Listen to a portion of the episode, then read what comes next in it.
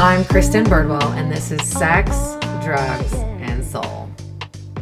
Join me in welcoming Natalie Ava Nasr. Natalie is a Saudi born Lebanese and Danish actress and filmmaker based in London. Some of her recent acting work includes HBO's comedy show Avenue 5 and Sony's Horizon Forbidden West. Although today we are here to talk about her latest film, which she wrote, directed, and acted in, entitled Annie Shared Her Location, a short docu-narrative based on different women's experiences with gender-based violence. I feel like I need to breathe after that. the, film, the film is poignant with several high-profile attacks against women in the last couple of years and will certainly be difficult viewing for many. We acknowledge that this content may be difficult and we encourage you to care for your safety and well being. Mm, yes. And it was, I do have to say, it was uh, difficult, but I also think needed to watch it. Um, and I would love to find or dive into what inspired you to write it and direct it and kind of go through some of your creative process too. Yeah, for sure. Well, firstly, thank you for having me on your podcast show. I'm very excited to be here um, and to talk to you. I feel like it's just always super easy to, you know, have conversations with you about everything. Um, but yeah, um, so I wrote this film about a year and a half ago um, after I'd heard about many different sort of kidnappings of women in my area in London. Um, mm not just kidnappings, but also kidnappings mixed with women who were being just raped on their walks home. And I started getting increasingly more afraid of walking home alone at night. So I started sort of like clutching my keys in between in my fist mm-hmm. and i started like pretending to talk to my friends on the phone and wearing more conservative clothing and essentially ad- adopt adapting my behaviors um, and implementing these safety measures into my behaviors in order to keep myself safe and normalizing the behaviors of the abusers and the attackers. And mm-hmm. that's when I sort of realized like okay something needs to change here. I we can't keep living in fear and, and and adapting our behavior so that we can keep ourselves safe from potentially being raped. Like that that doesn't make any sense. Why do we live in this in in this type of society. Yeah god there's so much there too. I want to yeah. go I, I, think that's a great place to insert the quote that's at the end of your film um eh, because it's like if a woman feels responsible for her own safety and the actions of abusers that she cannot control she then will feel the burden of responsibility heavy upon her if something does happen to her. Her safety planning didn't work but should this even be her responsibility think that's Roisin Ross. Do you remember your first time? It's like, wow, that kind of gives me chills because it has been so normalized. Like, I remember that scene where she clutches the keys, and I'm like, oh my God, like, yeah, how many times do, you know, we adapt our behavior and it's just become like second nature, or we don't give that much thought to it. Um, exactly, exactly. It's just like unconsciously implemented into our everyday lives, and we're just taught to sort of normalize it and and live that way. And you know, the first question that the police ask if if a rape victim walks into the station is, "What were you wearing?" and "Were you drunk?" And immediately they feel like it's their fault for what happened, and um, I think that's the. I mean, the main reason why women don't speak up. And even in the last sort of scene in my film, I, I implemented a, a very short sequence of a woman sort of walking out of a forest, and it had alluded to that she had just been sexually harassed in the forest, and she sort of is walking out and she can't breathe, and she's shocked and and devastated, and she tries to call um someone in my mind she tries to call her mom but then decides very quickly to sort of shut the phone and not tell anyone because she thinks to herself who's even going to believe me? And then she mm-hmm. takes this deep breath in and walks out into the public park and just decides i'm just going to i'm just going to act normal because i don't know if anything will actually if anyone will help me or or you know if a change will happen. Yeah like that really makes me want to cry because I feel like so many people feel that way. Mm-hmm. Mm. So many women feel that way. Mm-hmm. It's a it's it's a heavy subject that we're talking Mm-hmm. about here. Yeah. Um, but I, I guess to go back to your initial question about what had sparked me or the inspiration to even write this, like yes, I was tired of you know, you know, ad- adapting my behaviors, and yes, I was tired of society. I was tired of being afraid.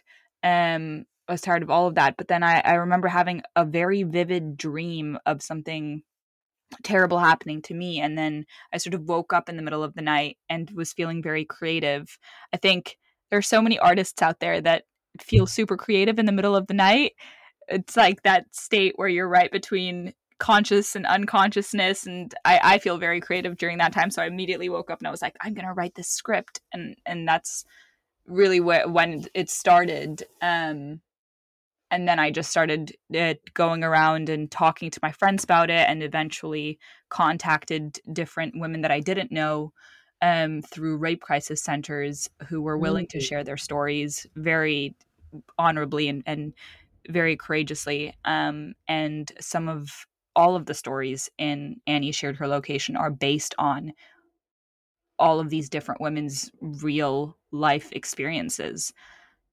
And yeah, and that's how the script was Um, born, essentially. Yeah. Like I feel like creativity too can be like such a catalyst for change. It's like so yes, we are fed up with this. Yes, we but it also can be like a great now I mean having conversation or like offering opportunities that may have not happened before or like bringing things to awareness.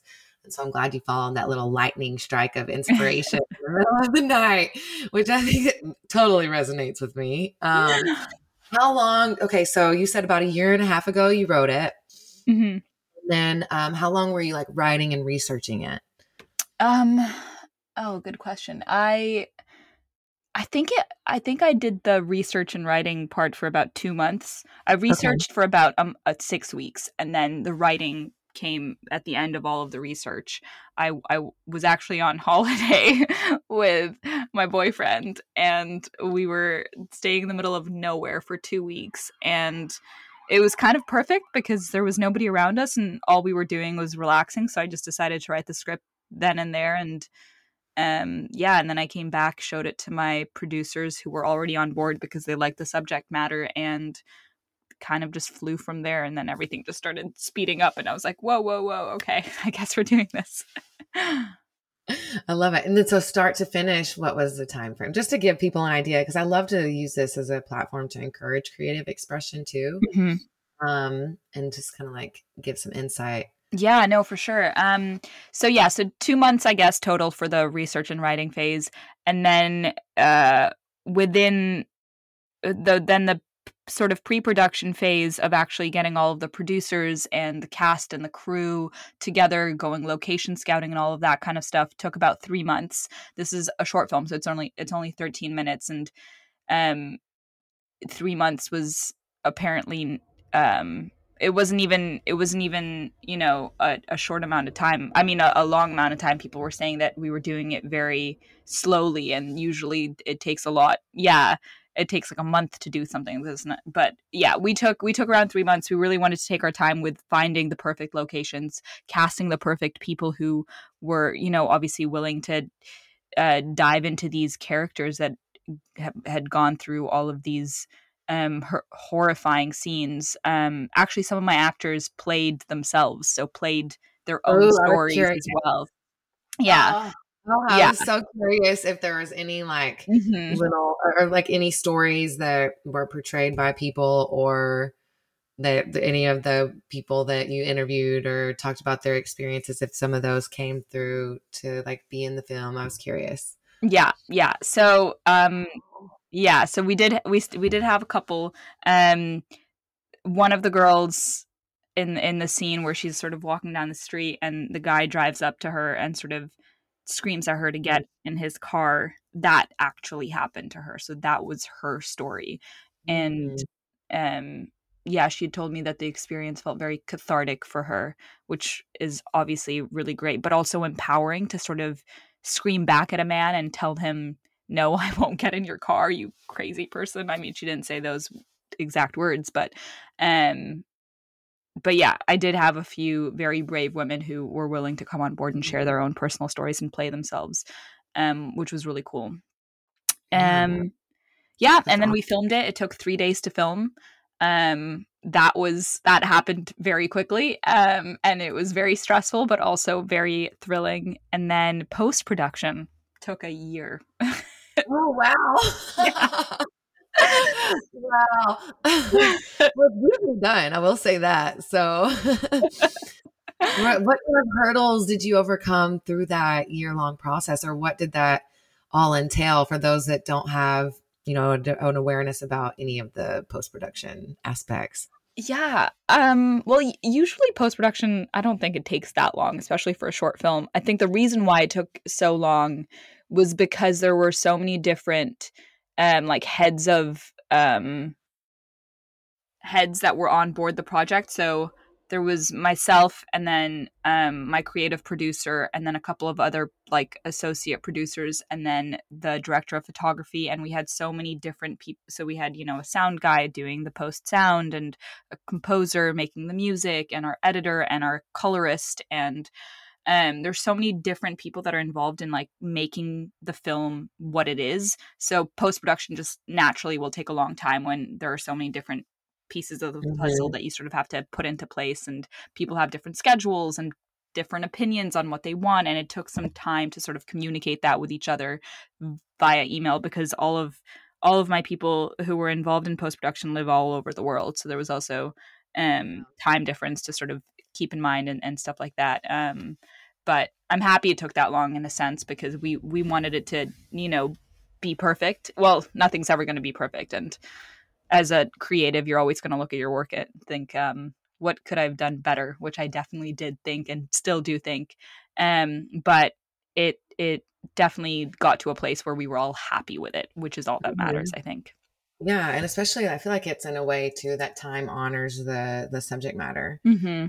Like preps you and like, like diving into it and like even to be like to be able to speak on it and and so many different things. Um so backing up i guess to the research process what all did you do while you were researching? I know you mentioned like talking to people at different rape centers or rape crisis centers. Is that where you uh, were led to first or how did you um, approach it? Yeah um also a good question. Um i so like i said yeah I, I, interviewed different women I, t- I spoke to some of my friends first and mm. got them to tell me a little bit about their personal experiences because i mean i'm not i wasn't surprised by this and it's a very sad fact but i think nine out of ten of every woman that i spoke to had experienced some sort of sexual harassment in their lifetime um i mean and sexual harassment doesn't just include um rape it includes catcalling, groping, mm-hmm. receiving unsolicited photos. It, rece- it, it includes all of these other things that we don't talk about as much and are actually the things that are the main sort of topic within my film. Um, because I think that if we don't focus on those little things, then it eventually leads to the bigger things and that's what perpetuates rape culture so i think if we start calling out the little things saying no to people who are calling us even though that's really difficult i don't even do it all the time because i'm scared for my life sometimes but if if we normalize starting to to do those things and saying no to those unsolicited photos then you know maybe we can begin to dismantle rape culture. Um, mm-hmm. But anyways, that's a whole tangent that I, I, can go down later. I'm going to go back to your question. Um, sorry. You're very passionate about this subject. Um, what was your question?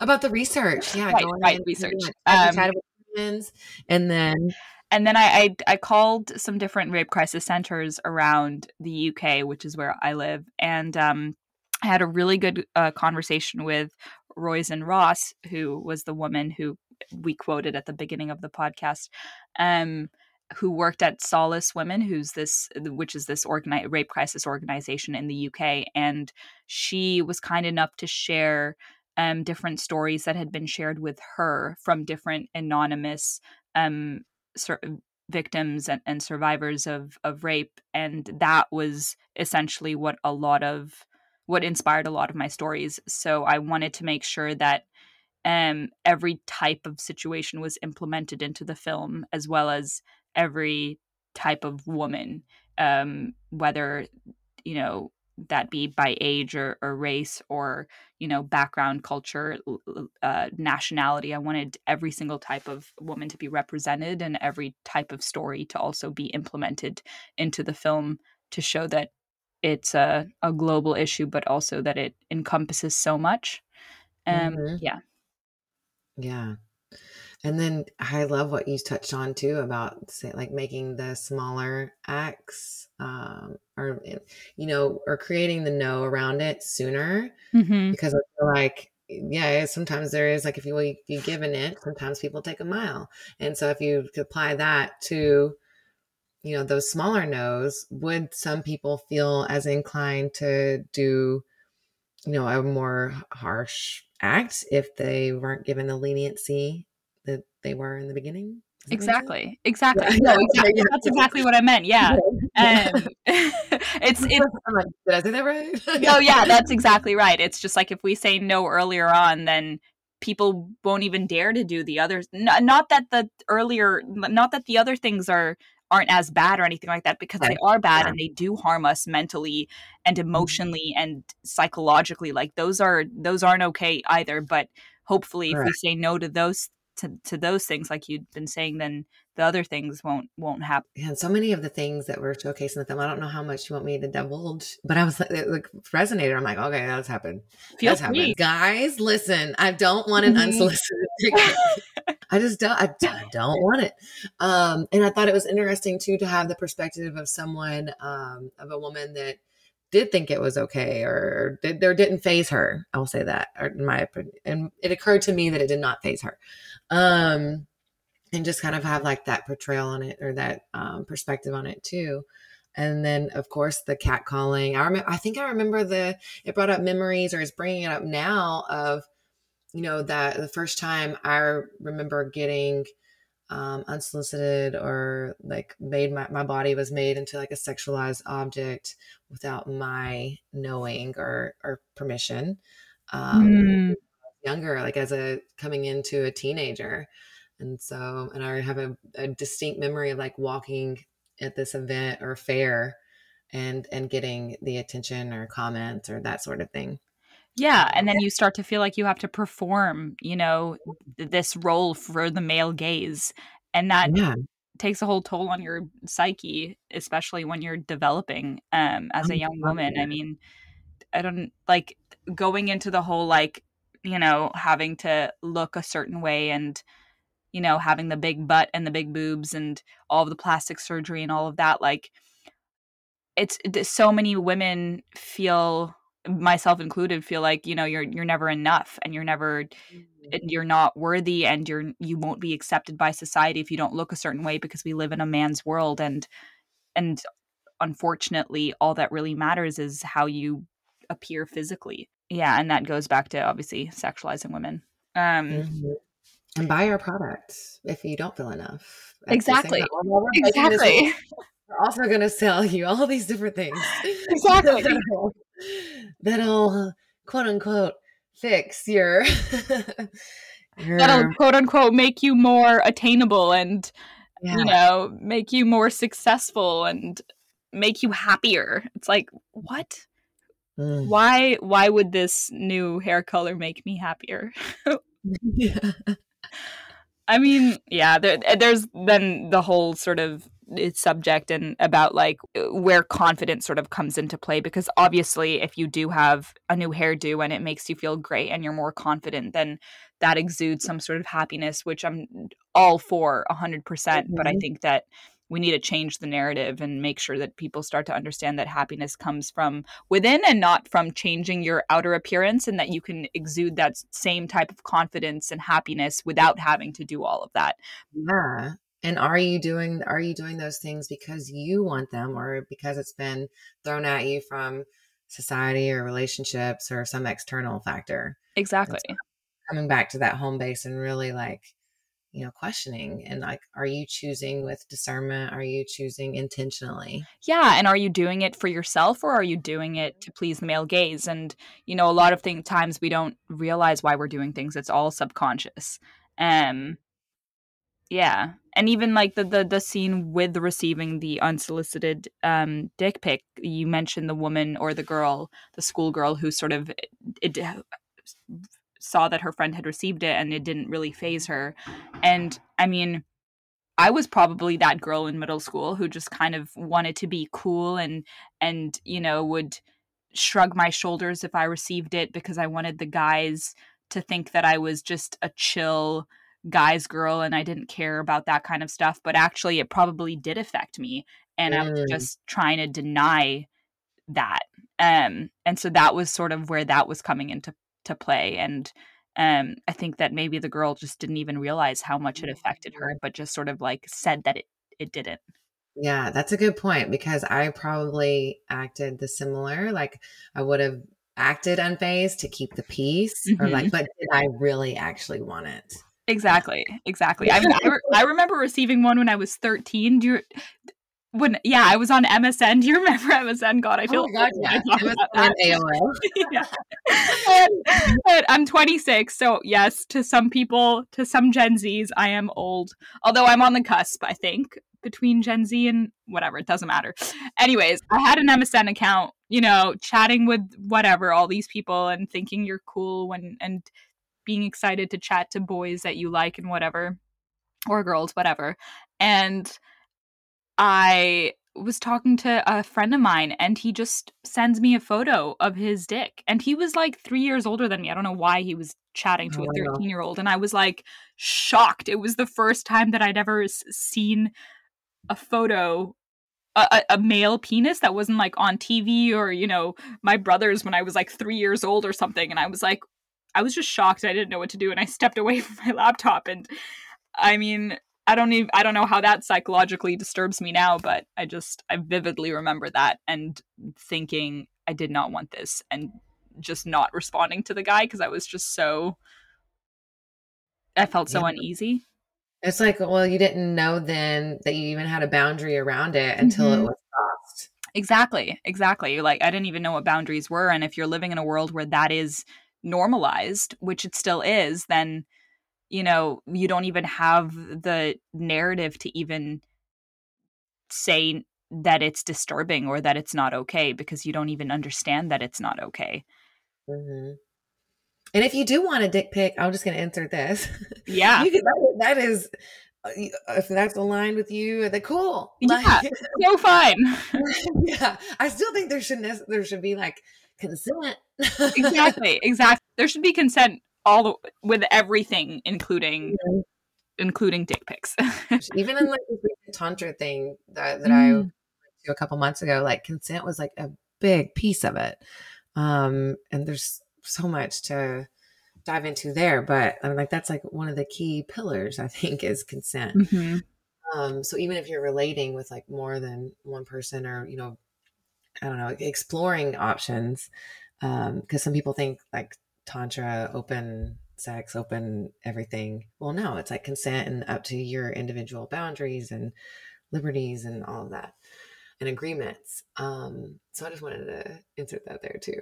And um, no, yeah, I want to hear more about that. I'm, I, I, I feel free to talk more about that if if you want to. Um, it is definitely well, I think it's like a, an honoring of boundaries. Like like you said, mm-hmm. I didn't know uh, this whole boundaries thing is like brand new for me.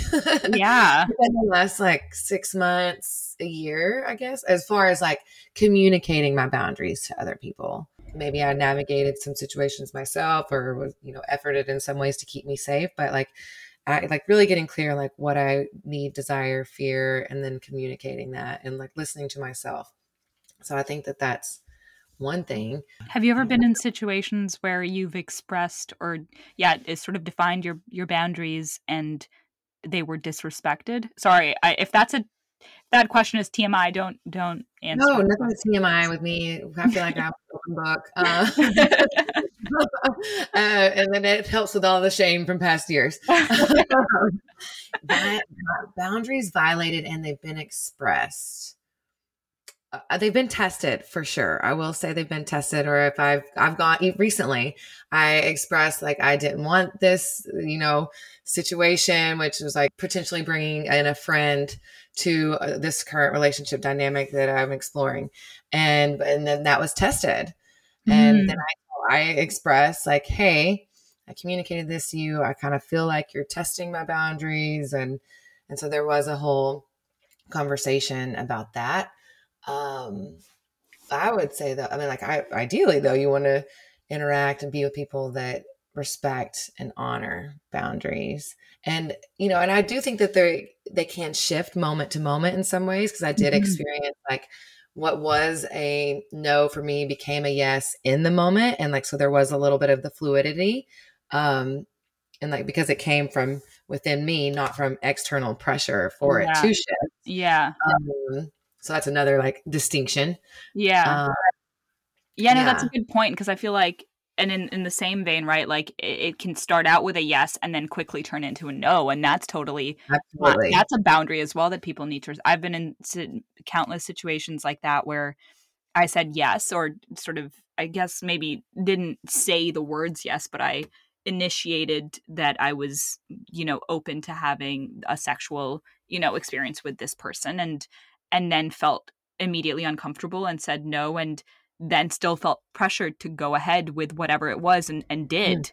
and just felt really gross and yucky and and also a little bit ashamed um, at myself which is shame is like it's such a i think that's one of the main themes here that comes into play with um, women and men who are victims and survivors of sexual assault it's it's the shame that surrounds it and that sits with you and that guilt that you feel responsible for all of the stuff that happened because you might have invited it inwards mm. um oh true i mean like i think i feel like you just described my virginity losing scenario because i went into it like mm. I, I yes changed my mind then no, then acquiesced and relented or like, you know, gave in. Yeah. And then definitely felt the uh, shame and responsibility and, and guilt or whatever, um, or, or absorbed all of that and took that on as my story for a long time. Oh wow, yeah, I want to hear more about that. Did, was that is that going to be included? Was that included in your book or briefly? briefly. Okay. I don't know if okay. I've expanded on it, but I definitely touch in like how I because that formulated so much of my sexual interactions after that. When my no wasn't a no, um, then moving forward, it's like I would turn my head or like check out for a while. Yeah, I wouldn't having I wasn't having like a connected sexual experience. I was like, okay, well, I get this. This is what I'm going to do to feel safe or something. I yeah, consciously, it was not conscious, but it just turned to this like disassociating thing. Yeah, yeah, that's that's a really interesting point that you make or not point but it's yeah it's disassociating like by turning away is definitely something that i think a lot of people can relate to um, mm-hmm. um because i did that i did that as well when when it's happened to me i just kind of like turn away and then um and then it usually happens from behind and then you're like oh this is this is not what i wanted that's not mm-hmm. why i turned mm-hmm. away but yeah. okay no pun intended I, you know, part of my mission, I think, is to help people alleviate or free themselves from some of the sexual shame that comes um, from whether that's out external or whether that arises from a situation like sexual assault or abuse. And God, that's a topic in and of itself. Like for me, it was openness or yeah. sharing, you know, quote unquote secret with um with people or someone else. I don't think it has to be as extreme as sharing it with as many people that I have, but I also am aiming to help liberate a lot of people. Um, and I know that I liberated myself from it. Yeah, by sharing your story yeah. and talking about it. Well, yeah, I definitely think that's one very important way to do it. Um, I mean, art as well i think is also one way to do it to express yourself. It helps sort of like alleviate it whether that's through writing or filmmaking or acting. Like my you know um, one of my actors who said that it was cathartic to you know to be in that scene again and to to feel it out again and she felt really liberated after that. Um and Absolutely. yeah and through dancing as well. Personally I think similar to you i like to write about it and i feel a lot better after. I'd, I'd love to journal. I think that's my main sort of way to really liberate myself from any shame or guilt or um sexually like liberate myself as well. Um acting is another way. In some ways it can be quite cathartic. I mean you're an actor as well. I don't know if you have a similar experience. I think it's difficult because a lot of times you know when you act you, unless you're um you know method actor people tell you not to bring the work home with you and they tell you to sort of like feel it then and there not to you know to make that character the character not to bring in your own personal experiences so that it doesn't harm your emotional and and and psychological self. Um and i definitely did that at first you know i was one of those actors when i was younger who would be in a scene where you know i don't know my friend dies and i think to myself oh okay i can think about the time when my dog died and mm-hmm. that'll sort of like initiate all of these feelings and i realized very quickly that that was just harming me more and that i should just you know fall into these um imaginary uh, situations as these characters because a then that's also just um more real and respectful to the writer and the, the character that you are playing um, and b it's just less emotionally damaging for yourself. So mm. there's that sort of weird line with acting where it can be cathartic and it can be great and especially if you, you are playing yourself in your story then sure for of course. But if you're playing an imaginary situation and you're bringing all of your own personal trauma into that then i think that that could be a little bit dangerous in some ways. Yeah. i don't know do you agree that makes sense. I could see where it lingers. I've definitely like accessed or, you know, it's probably one of the quickest ways to force emotion. quickest doesn't always mean the most healthy way to get there emotionally. And also, I feel like that's kind of, yeah, you're right. It's imposing your experience onto someone's um, character, right? Or, yeah or you're maybe that's part of it too. I, there's like t- different lenses to look at it, and I don't know if one is better than the other like unless you analyze how you feel afterwards and if that feeling is your feedback for what you've done and the actions that you've taken in acting then then listen to that so if you channeled like some experience personally and mm-hmm. portrayed it and you're left with you know feeling murky or the the emotion is lingering or it feels heavier maybe analyze that or come to that awareness like maybe there's a different approach that one could take um, and then vice versa. Like, does the other one feel lighter? Does it feel like you were able to, to yeah. go there and have, be on a journey versus like, in some ways, I could see where putting your experience on it is in a, a way of controlling it too if you do have that you know bottled inside of you and you want to release that that's great i think it's so powerful to sort yeah. of you know express your emotions and and rather than bottling it in but then if that's what you're feeling when you're performing then try to do it outside of performance as well you know like talk to someone about it scream into your pillow you know want to run and shout at you know scream at the world or journal about it or dance like in your room yeah. and let it all out yeah. one that helped me too is like boxing boxing yes boxing mm. i box as well and it's it's great i feel mm. like it's a new fad a lot of people nowadays started boxing I love it. I don't know. Uh, sometimes even like a couple years ago, I would like if I had like a disgruntled thing or like had some like angst in me or anger, be like, let me box this. may or may not have been sometimes when I was in a relationship and like trying to get out some aggression. yes, I'm very I'm here for it. I think that's a great way to let out your aggression. Just like picture that person and just like box that punching bag. Yeah, because I think it goes back too to you know some of the things that are okay. Women are kind of sometimes put in this box of you're not supposed to feel this feeling or you're mm-hmm. not supposed to feel this way, or you know, it's a way of giving yourself permission to accessing and processing all of the emotions.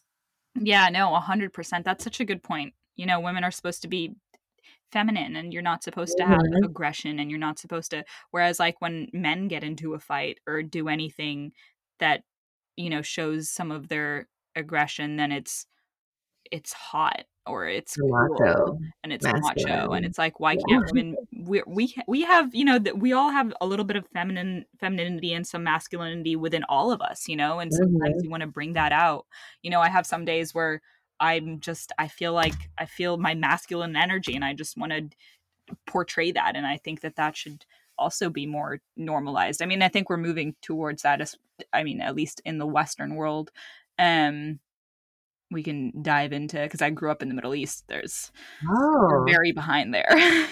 I would love to dive into that. And I also feel that creativity is like this blend or balance of the masculine and the feminine energies themselves. Like the mm-hmm. masculine mm-hmm. is like the action, the feminine is like the idea that is being carried through or put or a, a friend of mine uh, described it as taking this feminine creative idea and passing it over to the masculine to carry out. Mm. Um, so I love that imagery to go with it. Yeah. Um, and I'd love to dive into how is it creating from the Middle East or did any of that pressure to create or show up in certain ways dissipate through the act of creating or yeah, let's just dive into it. um, it definitely is sort of launched my passion for, I think, gender politics and gender studies in general and and feminism. I was a um I studied gender studies in at mm. college alongside wow. sort of theater and, and film. And um so it's definitely something that I've always been super passionate about and it, I think it's because, you know, I did so I grew up I was born in Saudi Arabia and then I grew up in Lebanon. And the moment I was, I'll just start with this. I'll sort of, I'll introduce it like this. Um, yeah. I was born, when I was born, I have three older brothers. And when I was born, um, my doctor sort of took my dad aside um, and was like, sir, I have, I have really bad news. And my dad you know his heart just sunk his stomach dropped he, he he thought that maybe i had died or there was something wrong with my mom and the doctor was like, I'm so sorry, sir, but you know, after three men, I'm so sorry to say it's a girl. And my dad was like, I could punch you right now. I if I could trade all my boys for girls, I would. I've always wanted a girl. But yeah, so mm. that's kind of like how that's that was the first the first little the words that were uttered when I was born. Wow. Which well hearing that as a, a kid multiple times because my parents sort of would tell this story multiple times to their friends at dinner parties and stuff. It I think it it it really like it lit the fire and then they it, it kept adding fume to the fire and then having the three older brothers and you know growing up in lebanon which is a little bit more progressive than the other middle eastern com- countries when it comes to gender politics for sure but it still is definitely behind in a lot of ways um, and with other things as well obviously but um but yeah, growing up there, it definitely I felt very I felt like my entire identity as a woman was to was shaped by what I looked like physically. Mm. Um, and so there there was a lot of pressure to sort of like do my makeup up from a young age and get my hair done and you know put a lot of focus on my physical appearance um and that in a way not that i was ever told this but in a way that i think made me think subconsciously that that was all that mattered and that was mm. how i was valuable to the world if if i was pretty enough or sexy enough or whatever so that was definitely something that i i lived with a lot with and so i i always had these I, I remember sorry this is a little bit of a tangent but i remember walking home at night with a friend of mine and i you get catcalled quite a lot in lebanon especially in the neighborhood that i you know went to high school in um which is in this little neighborhood called hamra in beirut. And um i remember walking home and having like a skirt on and you know a tank top and we had just been like out for drinks. Everyone starts drinking quite early there. And um you know, I got catcalled quite a lot and you kind of just brush it off because you're so used to it, which is also very problematic, obviously. Um, and get home and my friend kind of told me like, and I was like, oh, I hate men. Like, I hate when they cat call you. Like, it's so disrespectful. Like, I should be able to wear what I want. And she was like, yeah, but in the same vein, like, a lot of men haven't seen a lot of skin before. They haven't seen women wearing short skirts. So to them, it's shocking. So you should just respect that by wearing more conservative clothing. And I was like, what?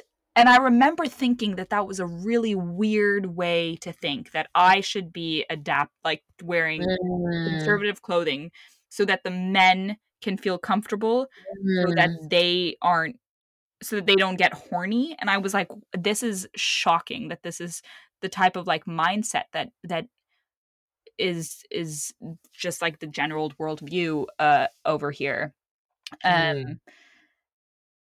I, I do want to also add that Lebanon's a ga- great country and I love it so much in, in so many ways, but d- it's definitely behind when it comes to, um, you know, feminist issues for sure. And I, I Yeah. you know, talk about that for days, but I can see where that upbringing or that experience tied directly into the film too.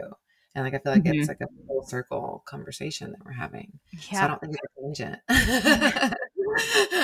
I'm like, wow, okay. Yeah, into that. it's all linked. It's all linked. It's just, it's been Everything. coming.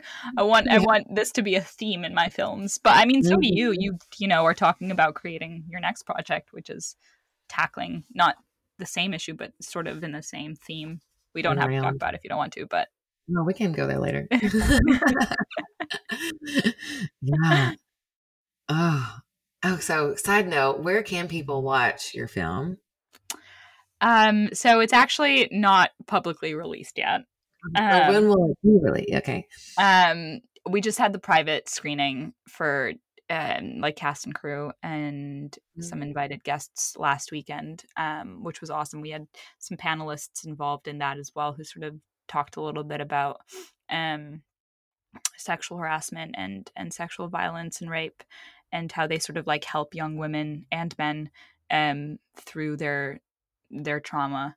Um, anyways, uh, the, it's going through the festival circuit right now, and I don't know how long that's going to take. It usually takes about a year to go through like all the festivals, and then after that, it can be publicly released.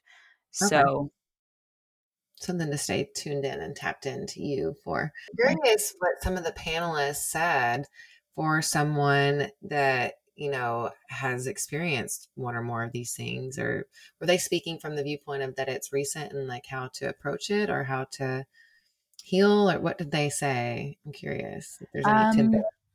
Yeah. Um, so they both work at separate women's organizations. Um, one of them, one of the women uh, works at uh, the North London Rape Crisis Center, and the other one works at the Iranian and Kurdish Women's Rights Organization. And so Mm. both of them work with young women who are victims or and survivors of um, sexual assault and rape and sexual violence, and they are more there as counseling and therapeutic services to talk to these survivors through their trauma when the survivors don't necessarily um or maybe do but don't necessarily feel comfortable enough to you know talk to um the police about it and maybe don't have access to therapy at the moment so these are just hotlines where you can call and you can really have open conversations with people who are Mm. willing to listen and to help you through it and who are trained in this specific um Got it. yeah yeah Yeah, got it. Okay, yeah. Especially, I guess, too, if a lot of their uh, women or the women or people that are calling are from those areas, right? hmm exactly exactly may not feel as comfortable or confident going to maybe their immediate circle or the police. Um, exactly exactly and you know tying back to what we spoke about earlier a lot of women don't they they're afraid to talk to people that they know about it because they don't know if you know people will believe them and sometimes you feel pressured to go to the police and to you know out the the person the the rapist or the person who yeah it, it and a lot of people don't feel comfortable i think doing that which i think is also okay if you don't want to talk about it to the mhm. cops and if you don't want to go to the court then that's fine too it obviously it's it's very emotionally draining and um i don't think it's necessarily a bad thing if if you decide to sort of just to call a hotline and talk to you know your closest family and friends about um something that's so traumatizing and personal as well Yeah, it's like honoring where you're at. Mm. Thank you for coming on and talking about this stuff. It's fucking heavy. like, I think that, you know, the more conversations that we have, though, the more work that is put out there, the more we create, the more art that is created. I think that that can only shift the trajectory, or at least I would hope, or it creates that possibility, right? That may, maybe didn't exist as much before. Definitely, definitely. Yeah. Yeah. And thank um, you for um having me as well and talking to me about this. I mean, I know it's a very heavy subject, so I do really appreciate your time and energy as well. Oh, yeah. Um, is there anything, are you working on anything else right now? I'm I know that you shared a little bit with me about it. So I have a little like, I'm not going in there completely blind because basically we're having a conversation in the airport right after we met a couple weeks ago and both, both like kind of exploring new projects within the realm of sex work. And so I wanted to, see where you're at with that. I'm mm-hmm. happy to share where I'm at. Not much further than where I was at a couple weeks ago, to be honest. But same. So I think outside of this podcast, I'd love to talk to you more in more detail about it. And I think we could definitely collaborate. I think that would be great. I've actually been telling all my friends, I'm like, I met this awesome girl named Kristin, and we're gonna talk about like our projects together. Oh um, oh but God. for everyone else who has no idea what we're talking about. Yes. um, I am also currently um, in the research phase of writing a feature film about um, sex workers as well. And I know that our films are a little bit different. Um, uh, and but maybe they can be one and the same. I don't know. We'll talk about that later. But yeah. essentially, mine will be yeah about uh, tackling OnlyFans as well because that was something mm. that really sort of blew up around the time of COVID and how that um i guess pushes one one woman to decide to want to be a sex worker and how that felt really empowering for her. And so it, it's yeah. it's looking at sex workers from a positive uh, viewpoint and and um also sort of opening up the narrative of shall should we legalize this? and um if we do will women be protected? And i'm arguing yes to both things in my. Head. Oh, I so mine is hers is feature right now, or it's feature. My the idea that I'm like percolating and researching is for a series. Um, I don't think I've mentioned it on here yet, or for a pilot, and and yes, and I am uh, standing or making the argument that it is empowering and that it should be legal as well.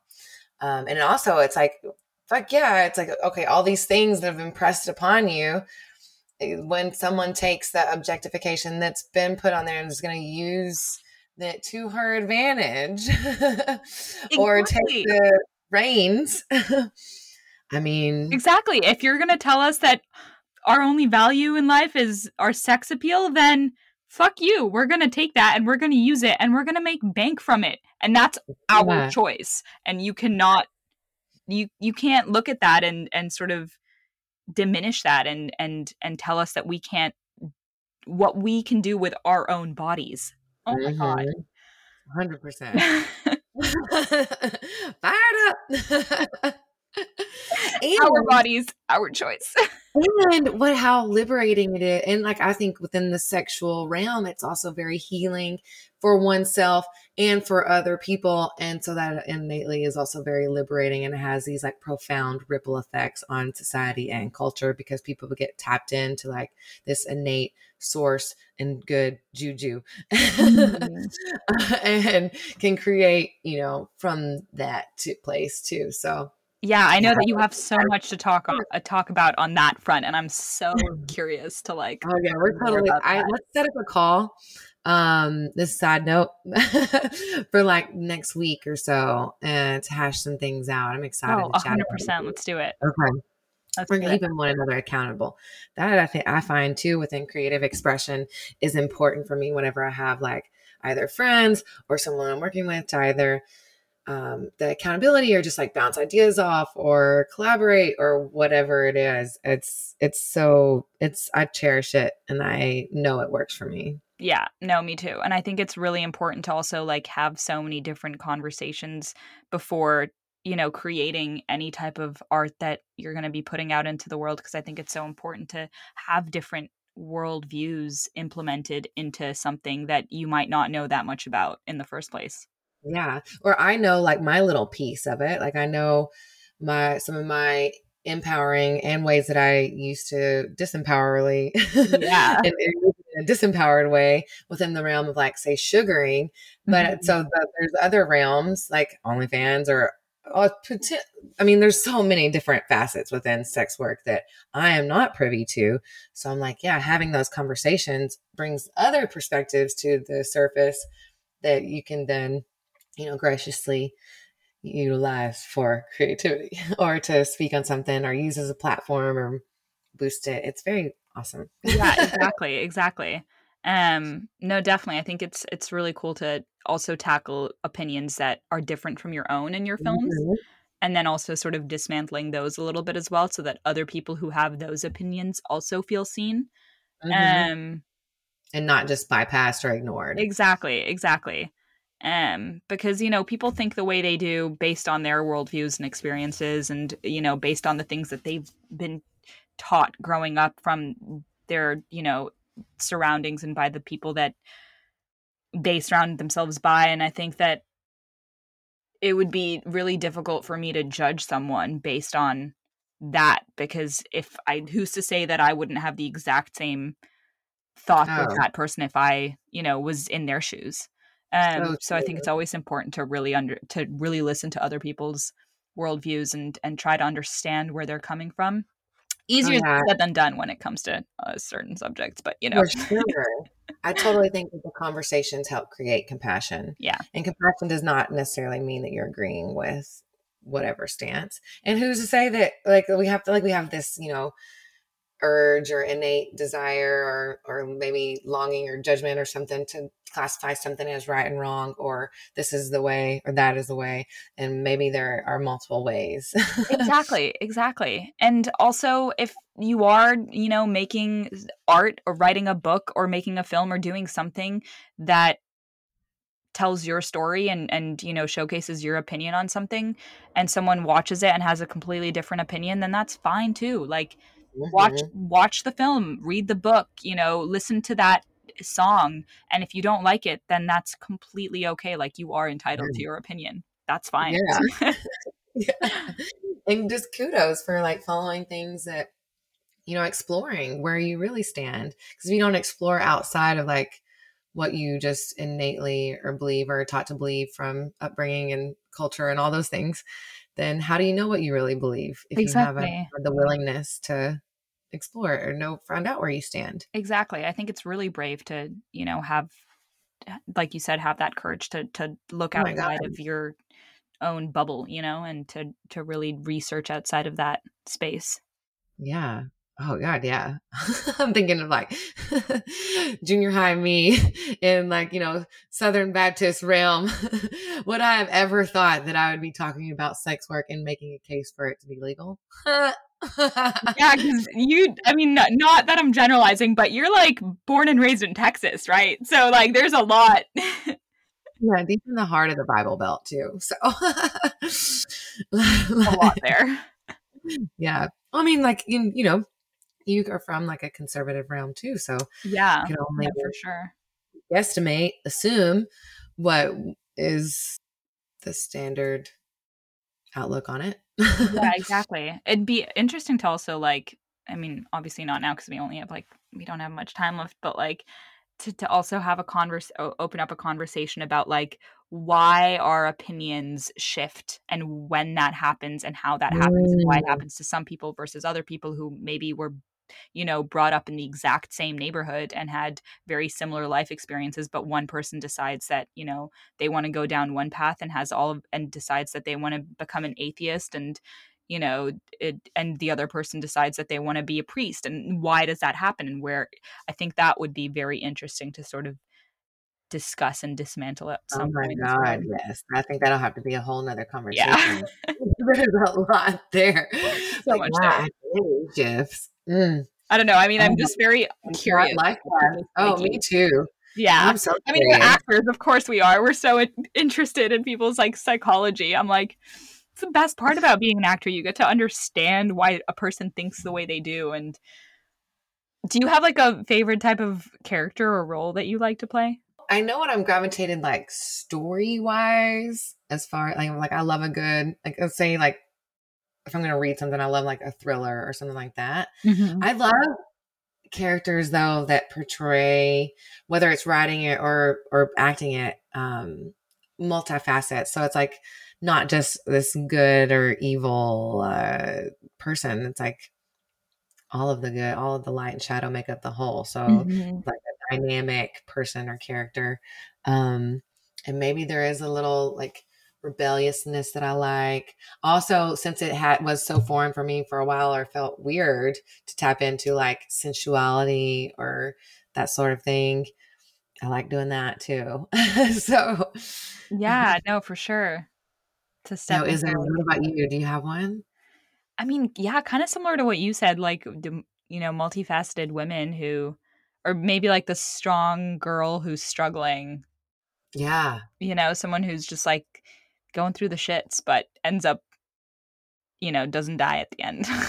Yeah. or the, the like psychopath. I think that's that's quite interesting to play. I've never actually played a psychopath, but you know, neither, character like but- um Eve, not Eve. Um Eve is great though. The the character from Killing Eve, the bad. Mm, oh, I'm so yeah. bad with names. Do you watch? Have you watched Um, Killing Eve? Jodie Comer's so. character. Um, she plays Villanelle. I think Villanelle could be a really interesting character to play. Oh wait, it's a series. No, I haven't It's seen this. I thought I was okay. Oh wow, no, now I got my next show. Yeah, Uh, right. It's it's so good. It's really really great. It's essentially about you know a a psychopath. So I'm not going to tell you more, but you should watch it. It's really it's a Okay. great, great show. I'll totally dive into it. Well, and thank you again for coming on. We have to close out here, but because there's so much more that I want to explore. Where can people stay in touch with you or connect with you or your film? Probably Instagram is probably the best place. Um, my Instagram handle is Natalie Ava Nasr. So that's N A T A L I E A V A N A S R. And then the other one would be at Annie shared her location, which is the film's name. So if you want to like follow anything to do with the film and like festival highlights and all that kind of stuff, then follow that account. Awesome. Awesome. Thank you. And thank you for tuning in and listening and empowering your creative expression and helping to eradicate or alleviate, liberate people from sexual shame. By listening, I think you're doing a, a part too. So, and if you want to connect with me, it's kristinbirdwell.com or Instagram. I'm there too. and yeah, thank you. Thank you so much, Kristin. This has been so lovely.